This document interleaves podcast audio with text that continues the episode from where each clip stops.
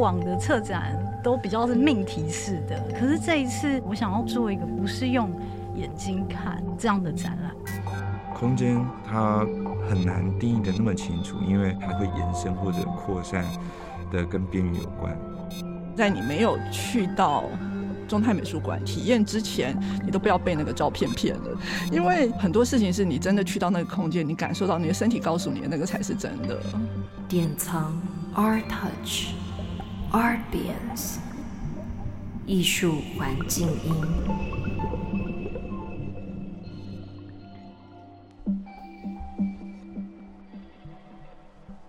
Hello，大家好。欢迎收听由艺术媒体典藏 Art Touch 制作的 Podcast 品牌 Artbience 艺术环境音。那本集编辑部临时动议，我们邀请到了近期在典藏 IG 上的流量新高点——中泰美术馆实验性展演计划感知现场的团队核心人物来到我们录音间。那感知现场是中泰美术馆总监黄珊珊邀请艺术家王德瑜以及建筑师林博洋两人从零开始规划的再造空间感知计划。那他们在既有的美术馆空间里搭建了临时的天梯、气囊与叶片造型的不同装置，为这个空间与来到这个空间的人们提供一种更需要细致体会的感知路径。那观众的进入是催化这个展演计划的关键之一。因此，在今天的节目里，除了邀请他们谈谈展览筹备过程中的艺术、建筑与策展之间如何共构这种空间性之外，那也请他们分享开展至今获得了什么样的反馈。那首先，我们请三位来宾简单的自我介绍，也跟我们的听众打声招呼。从珊珊开始好了。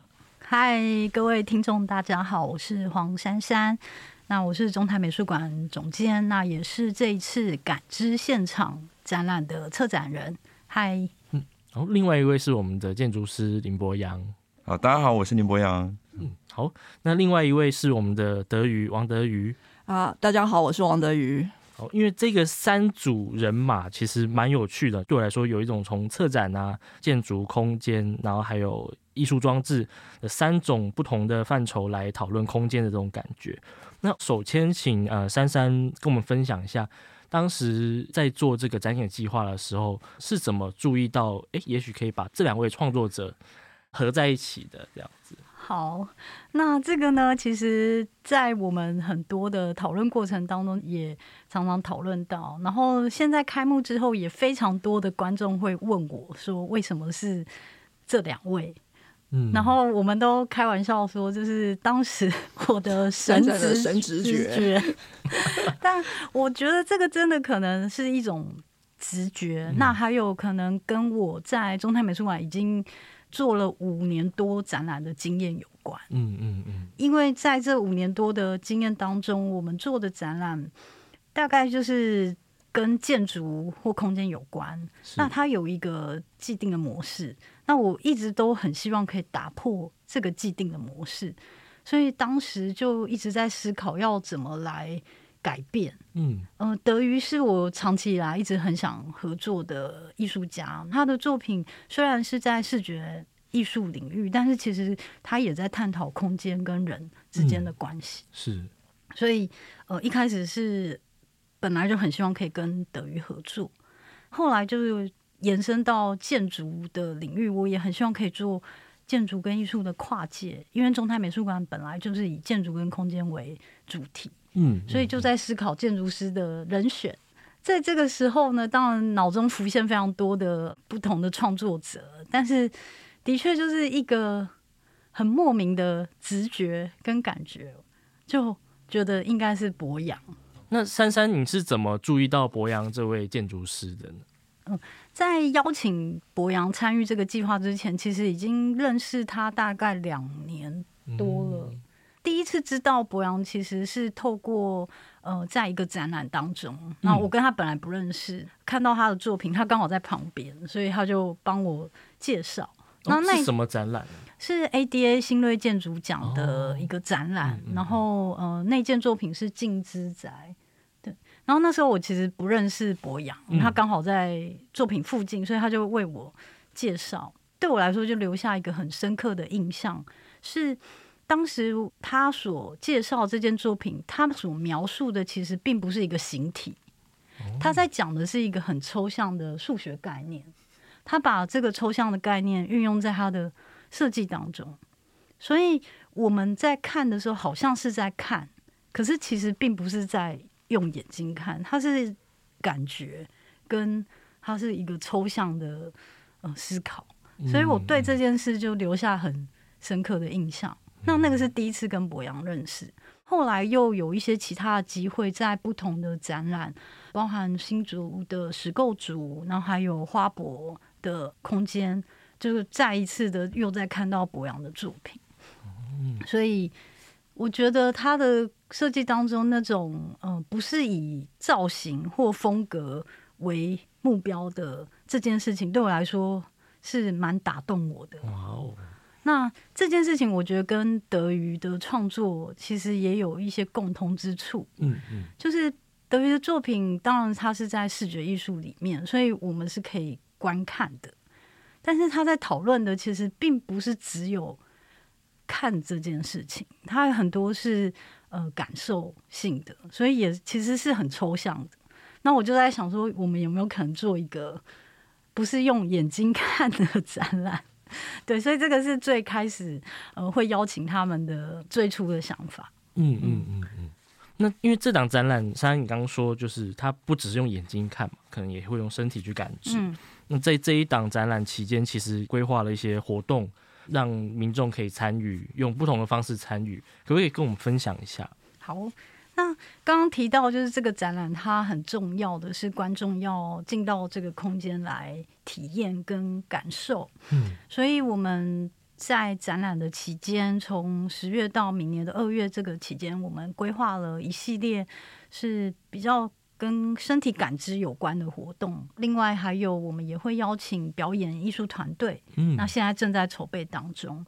展览期间也会有呃大概三到五场左右的瑜伽，哦，就是是比较就是运用身体来感知这个空间。嗯嗯嗯，我觉得瑜伽这个也是真的蛮适合的。现在 感知现场里面的空间，因为我从一开始走那个楼梯的时候，可能是因为我知道说，哎，它没有其他的。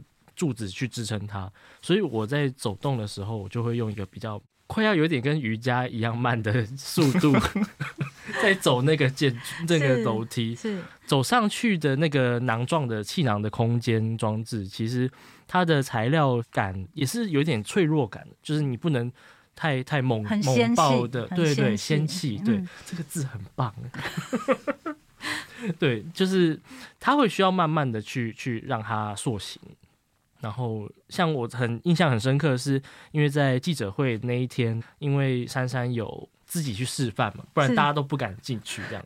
然后，哎，原来你可以慢慢的、慢慢的走到那个气囊的表皮上面，然后到一个甚至有点深的地方。嗯、对，接下来我们也许可以来谈谈这个空间的部分。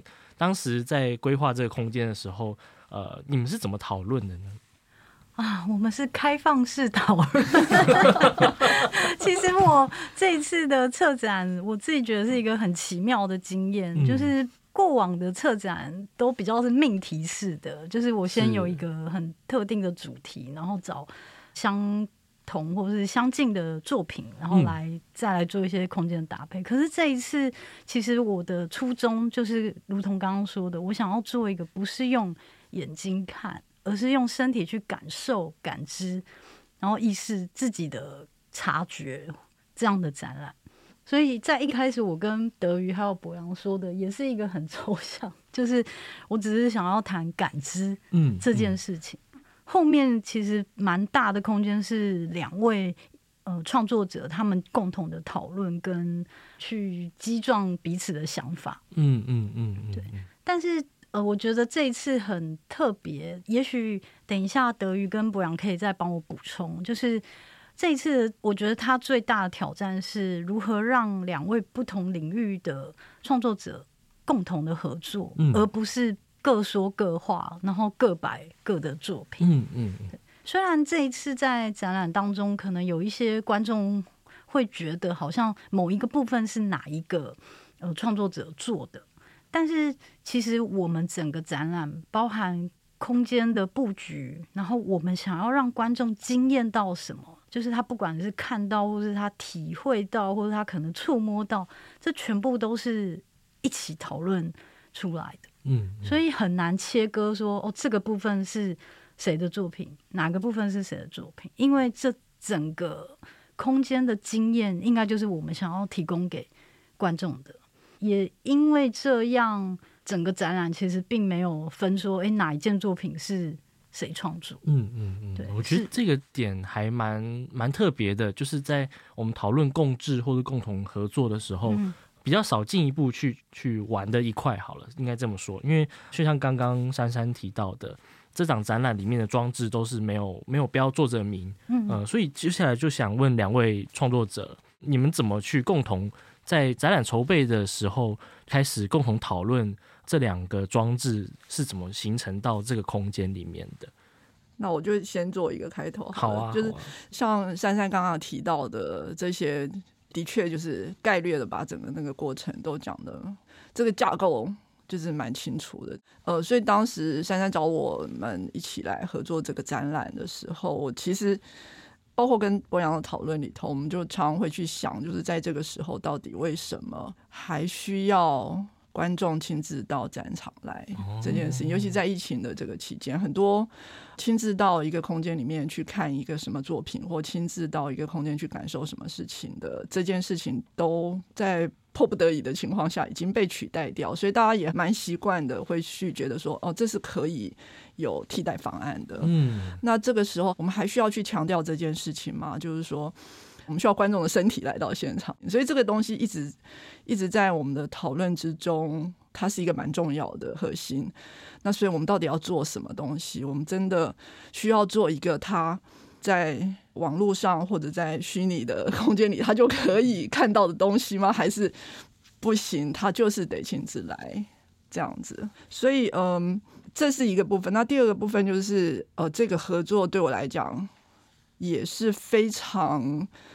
不寻常的 一个经验，这样子。为为什么不寻常？对，即便我我一直知道空间是建筑很主要讨论的一个议题，但是我事实上也不知道他们是怎么思考空间跟怎么样讨论空间的。即便你知道，那也是一种概念上的知道。直到就是跟建筑师真的合作了之后，才就知道说啊。原来是这样，可以可以请德瑜举例吗？我觉得这一个蛮蛮棒的，矛盾大对决，矛盾大对决嘛。我觉得就是说，其实现在讲起来都很平常，就好像我今天早上起来的时候，我就觉得，哎，我们好像做了一件很平常的作品在中泰美术馆，日常生活的空间，它看起来很平常，但是。其实是做了很多很多努力，以及累积了很多很多的事情，才会使日常生活的空间看起来是那个样子。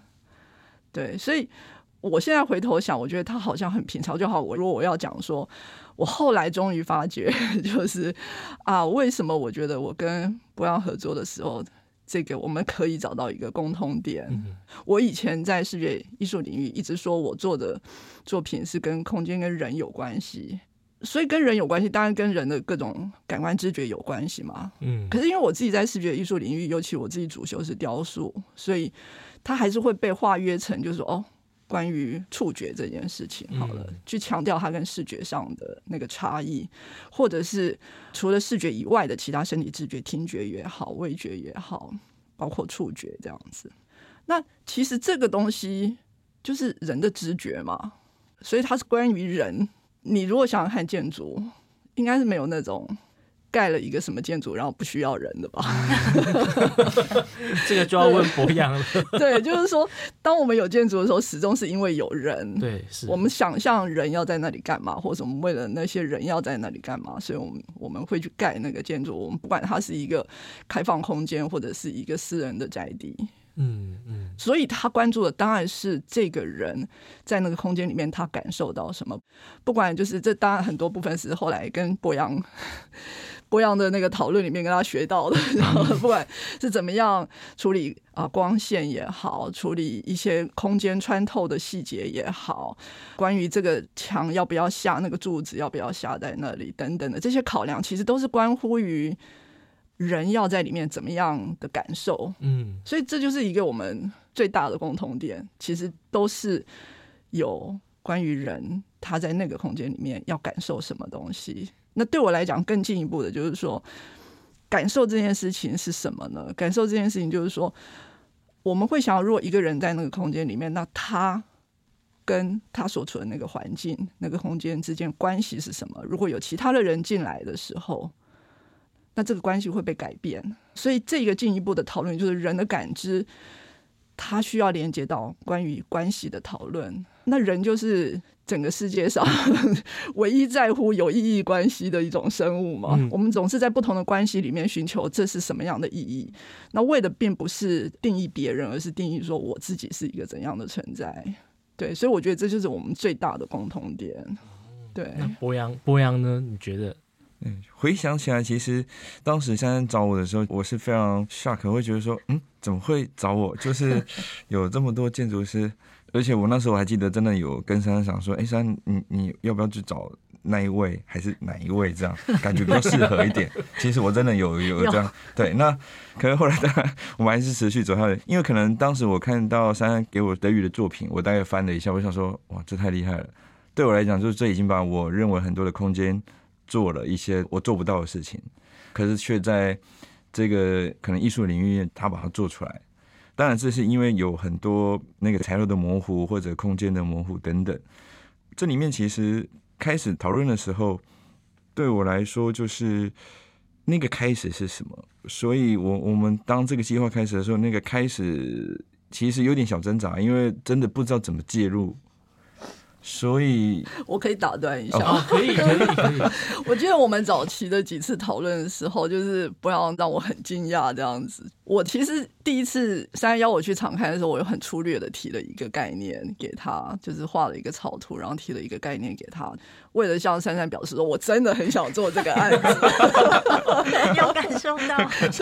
对，但其实我知道，因为那时候还没有真的跟博洋讨论，对，所以。我当然知道，就是以后那个案子一定会改变，嗯，这样。然后后来我们跟博洋碰面之后，大概第一次、第二次，可能绝对不会超过第三次的时候，他就提了很大叠的那个计划，真的大概有一百个吧。哇，对，真的，我就想，哇，这个，这是从从提案开始，就是艺术家提案跟建筑师提案的那个落差就很大，不一样。对，没有，因为这里面其实有，就是会不知道做什么，所以其实我们只是在那边狂发想。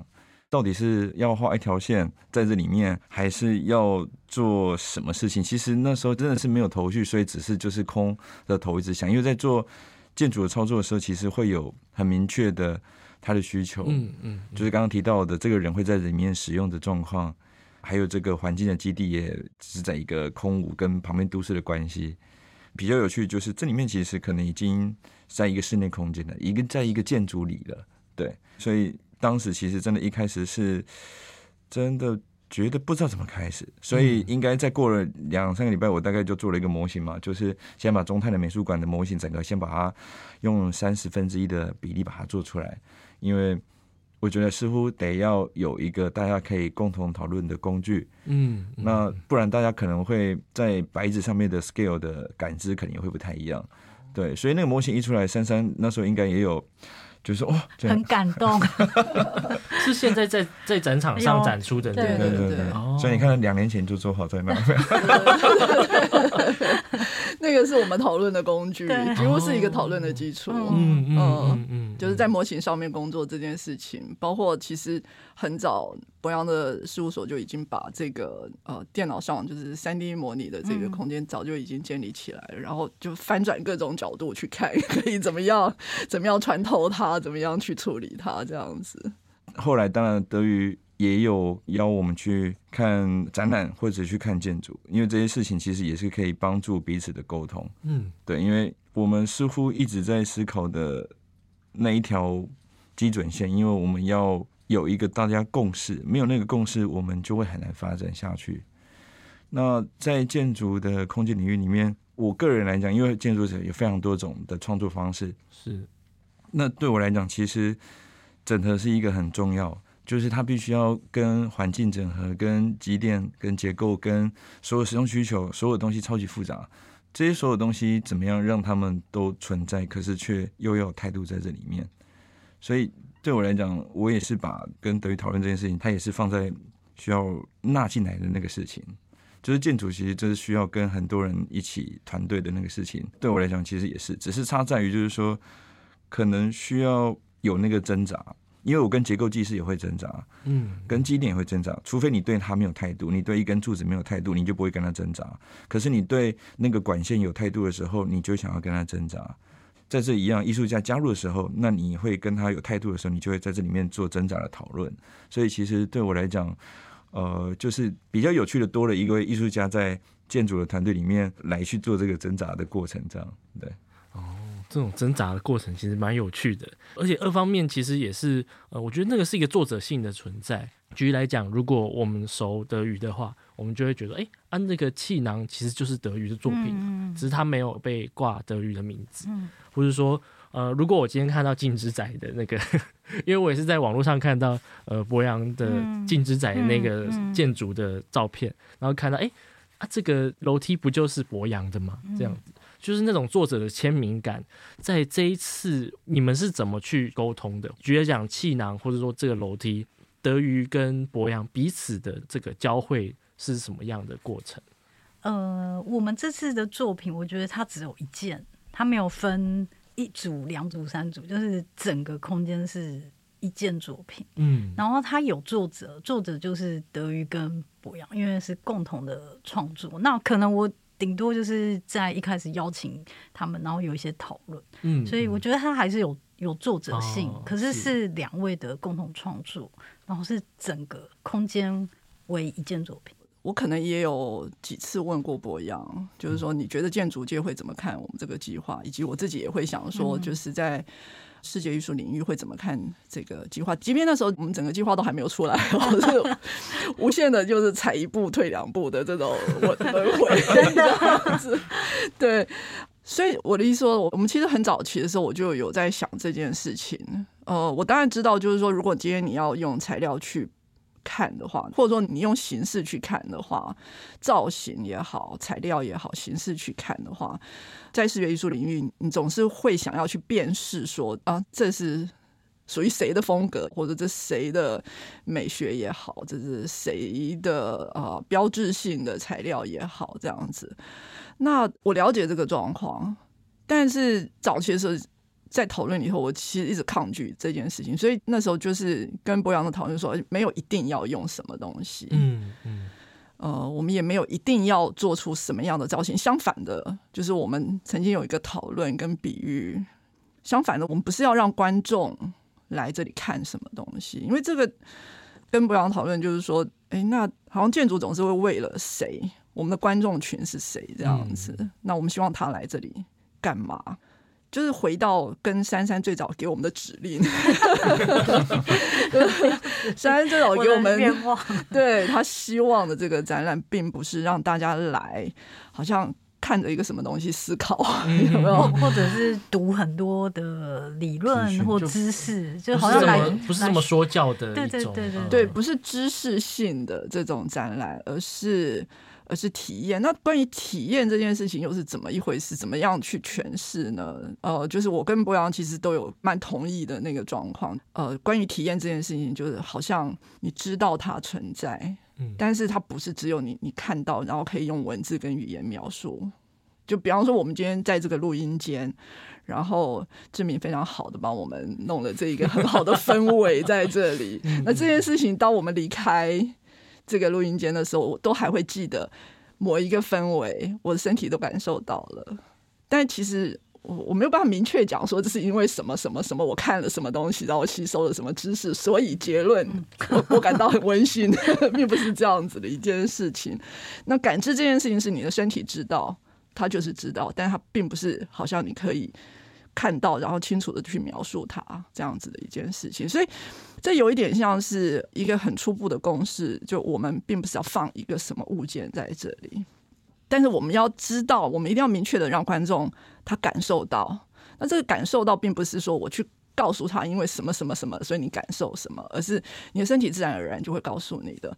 所以整个，我觉得整个设计应该都是从这样子的公式里面去出发的。那至于最后，就像珊珊刚刚讲的，就是总是有些部分是我擅长的，有些部分是柏杨擅长的，那就会自然而然的就出现了。可是我要讲的是说，大部分的观众在你没有去到中泰美术馆体验之前，你都不要被那个照片骗了，这样 为什么？为什么？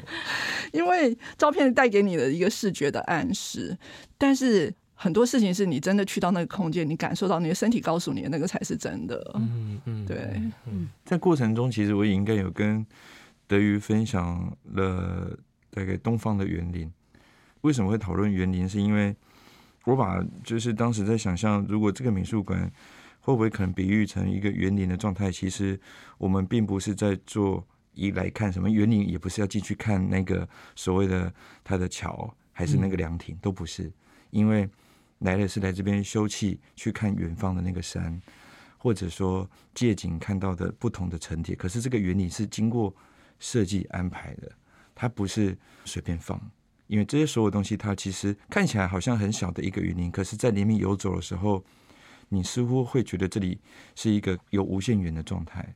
那是因为他有有思考过他的安排的方式。所以，什么物件，那个钟塔，还是那个那个桥，还是那个廊，它们叠加的不同的顺序的时候，其实它会产生不同的效果。也就是说，变成哦我们在讨论中泰的这个基地的时候。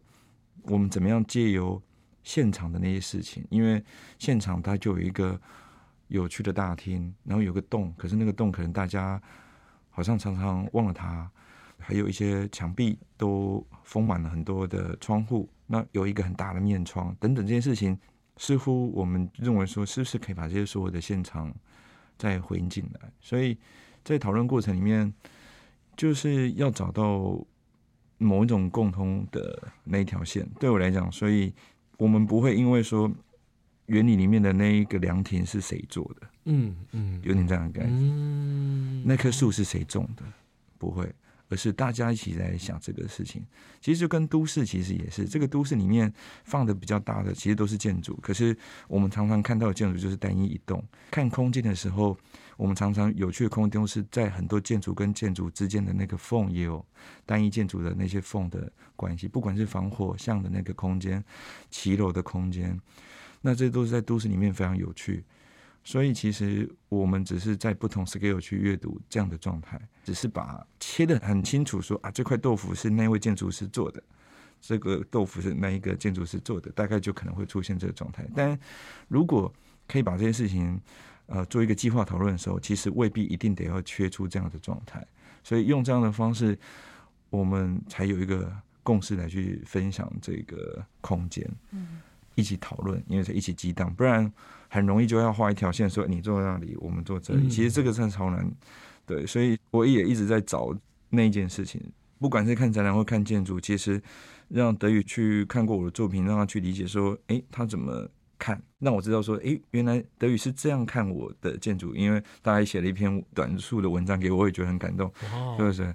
这个会觉得说，诶，我没想过的论述的方式，他竟然用这样来诠释，是一个非常有趣。所以你看，其实建筑你到那个空间，你不可能还要再去讲它的概念或者论述什么，因为它就在那里了。嗯，所以应该是你对它的感受的关系是什么？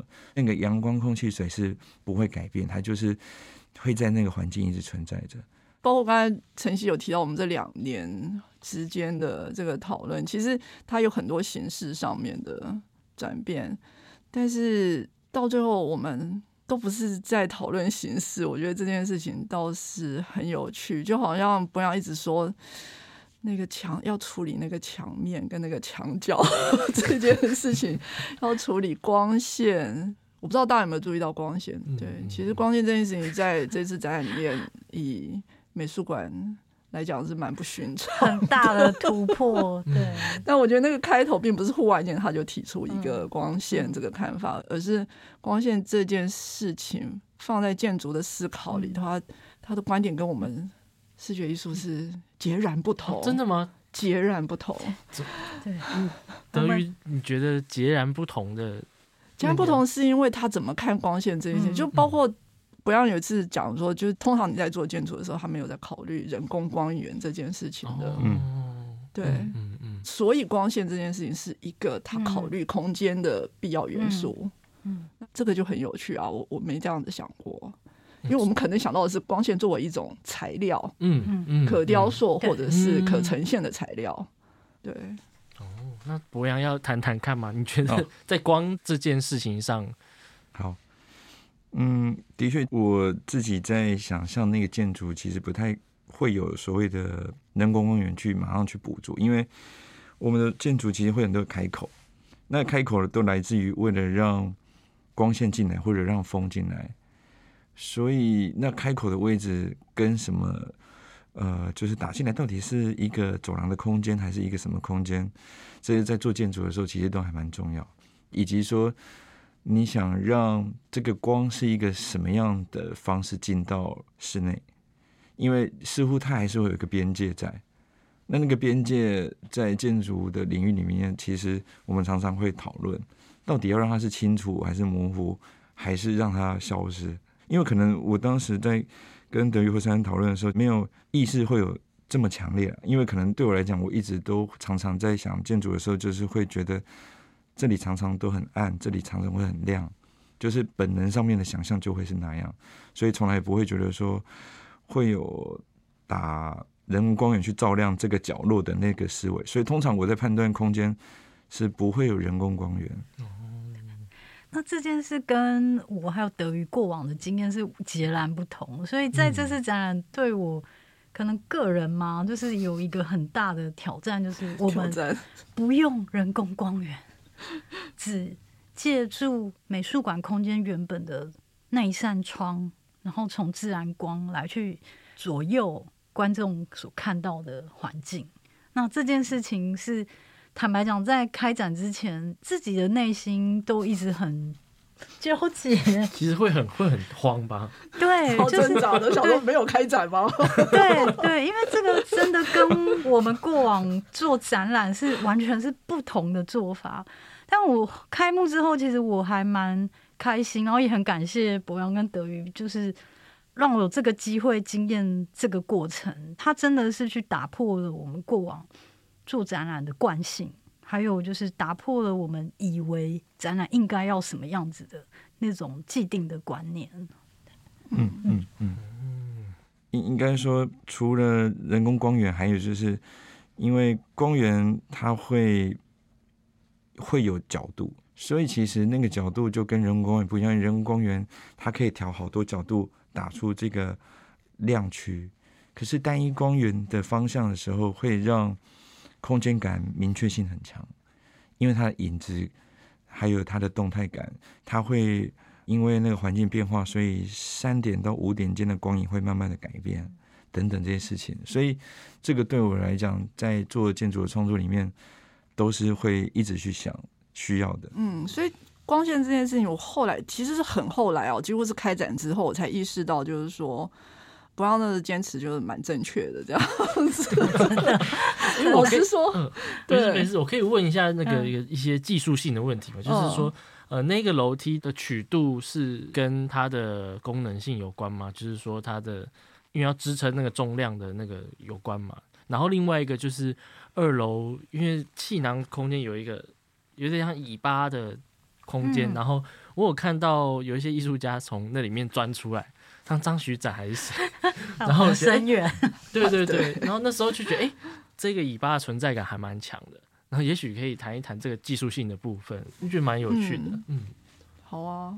楼梯的部分的确，它在呃设计上面，其实我们也讨论很多种版本。因为一在一开始，其实是楼梯是由往下走，从上面往下走，然后又要再上去。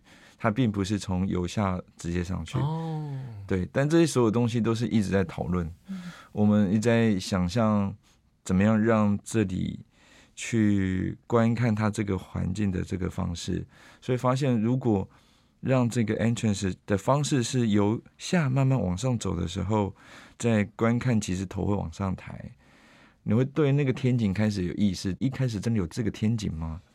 然后走在楼梯的一半的时候，你会发现。两侧还有一些不同的楼梯在附近，嗯，你就会发现，嗯，你置身在这个大厅的某个位置或高度了。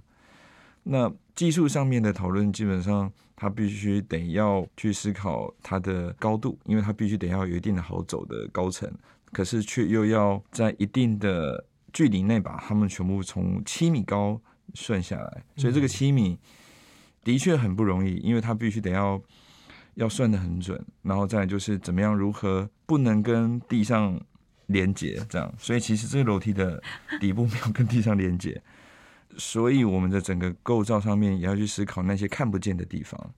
一般来讲，其实我们结构的楼梯其实一定会有上端部连接跟下半部都要连接，它才会是一个稳定状态。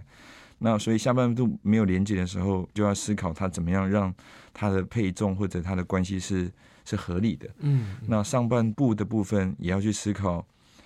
怎么样让这里以后是好拆解的状态？所以它其实在这个状态原本的这个天井也有预留了一些呃螺丝的方式，只是我们就是再去做一些隐藏的补强，让这个关系可以做得更有意识的连接。可它不是用焊的方式去跟这个原本的天井做焊的动作，所以其实它比较干式的用七个螺丝的方式去做它们连接。那整个旋转这些所有曲线或干嘛，也是一直试了非常多种了。不管是栏杆的线条还是什么，都只是在想象让为什么它不要两边一样？因为大家有想过这个问题？为什么不要两边？因为这样的话，其实它的一次全部穿透，跟你身体在这里的时候，你开始会对那个浮的，然后头会往那边看，会产生不一样。对，所以这些事情都有想过非常多的可能性，然后以及那个踏板的细节，那踏板细节也是跟结构有关。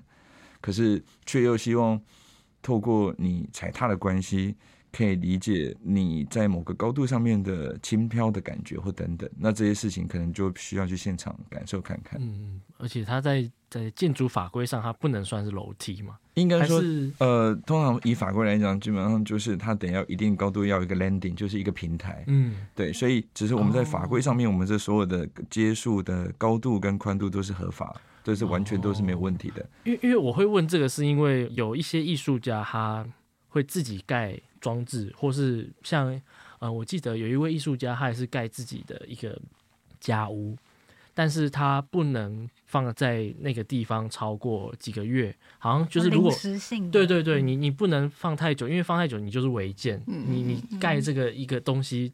政府这边规定，它就是建筑啊，它不是装置，它是建筑的时候，那你就必须按照这个建筑法规，你要有消防的一些机制啊，或者说怎么样的。那这个其实是在有一些艺术家在做类似建筑的装置的时候，才会意识到说，哦，原来法规的存在在建筑定义上面是这个样子，这样。所以我觉得这件事情对我来说很吸引我，因为。它会牵涉到艺术、建筑设计跟装置。装置这一个事情，好像是一个很可以有一些模糊地带的地方。对，这件事情蛮有意思的。不知道德语你你这边，嗯，我觉得讨论到技术的这一个层面的时候，我觉得就是当我们在第二年的再进一步的去讨论我们要怎么为中泰的这个空间做什么事情的时候。啊、那是一个我们已经有一个共识的那个情况之下，所以后来的很多所谓的设计，好或所谓的决定，我们都是依据这个共识去做那个决定。那那这个决定就是说，我们应该算是无数次的去想象，或者说把自己置身在那个 一比三十的模型里头去想象，当我们置身在那里的时候，他会感受到什么事情。嗯所以所有的决定都是用这个共识去判断的，包括它什么样的形状，那它会带给观众在那个地方一个怎样的身体感知？那这个感知是不是我们要带给观众的？或者我们希望在这里面做一个这样子的设计，它会带出观众的身体在那里要判断。我现在是什么情况？我现在该怎么样？那这件事情会触发观众的行动也好，或触发他更强烈的感受也好。那这个就是我们觉得是对的。嗯、所以，包括刚刚讲的光线也好，楼梯的形式也好，它的高度，甚至那个那个转折，比方说那个，我记得一开始楼梯的计划。不然好像提了四个还是五个，然后我们就一个晚上在图面上讨论。那判断的标准就是，就是我刚才讲的，我们觉得啊，OK，这样子的形式比那样子的形式更能够让观众觉得，让他置身在空间中或空中，这样是对的，就会朝这个方向去做。或者是啊，光线这样子，它会成为一种不是创作的元素，而是它会变成一种启发观众移动的动机。这件事情，哎、欸，那它就是对的。嗯，嗯，那在那个气囊状的装置，我其实一直很好奇，那个开口是怎么决定？哦，这就讲到我们在讨论的过程里面，我们刚刚说，就是我们虽然无数次的把自己置身在一比三十的模型里面，但当这件事情发生在现场的时候，连我们两人都惊呆了。就是当他一比一的出现在我们面前的时候，有无限的东西需要修改。嗯，就我们自己也是我们自己作品的第一个观众，然后我们都会发觉啊，好，他跟模型看起来是不一样的，所以呢，我们必须要因地制宜。对，所以很多东西都是在现场改的。那它这个入口出口完全就是因为我们已经在现场把它建造出来了，嗯、把东西置入了，然后我们自己模拟那个动线，觉得说 OK，它这样是可以的。包括刚刚讲的这个，好像走廊上的这个 通道，我必须讲，呃，其实是在记者会之后，他才被开了这个 通道。哦、那这这个原因是因为。博洋的小孩作为我们第一个这个压力测试的观众，观众他就看到那个通道，嗯、他的身体就会带他往那边去钻，嗯、然后他钻到末端就是说：“ 爸爸，这里没有通道，这里出不去。”然后我就在那里就想说：“OK，好，我要在这边开一个拉链。嗯”所以我就决定在那里做了一个拉链，有趣的，对。对。我也蛮想回应刚刚博洋跟德瑜讲的这个，虽然讲的是技术的说明跟回应，但是就像如同刚刚德瑜讲的，我们有一个共识，我们的共识就是要在什么样的情况下让观众体验到什么，或他感受到什么，这件事是最重要的基础。所以简单来说，我觉得德瑜并不是在设计一个通道，然后或者是博洋也不是为了要设计楼梯跟所谓的叶子。而是可能我们想要创造的是让观众去摸索的机会，然后或者是像博洋我德有提到，如何让观众感受到他离开地平线的那一个感受。嗯，那最后想请问三位，就是我们来到最后一题，你们认为当我们在谈论空间的时候，我们在谈论什么？我的内心其实还有一个很重要的思考。就是中泰美术馆作为一个去讨论城市或空间的一个美术馆，我觉得往往我们可能会用数据或者是呃设计图分析或论述来去谈论城市空间。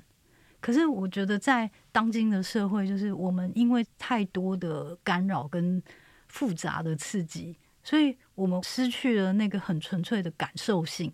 嗯，也因为这样，这个展览它其实是让我们再一次的去意识到这个很本质跟很重要的感知或是觉察。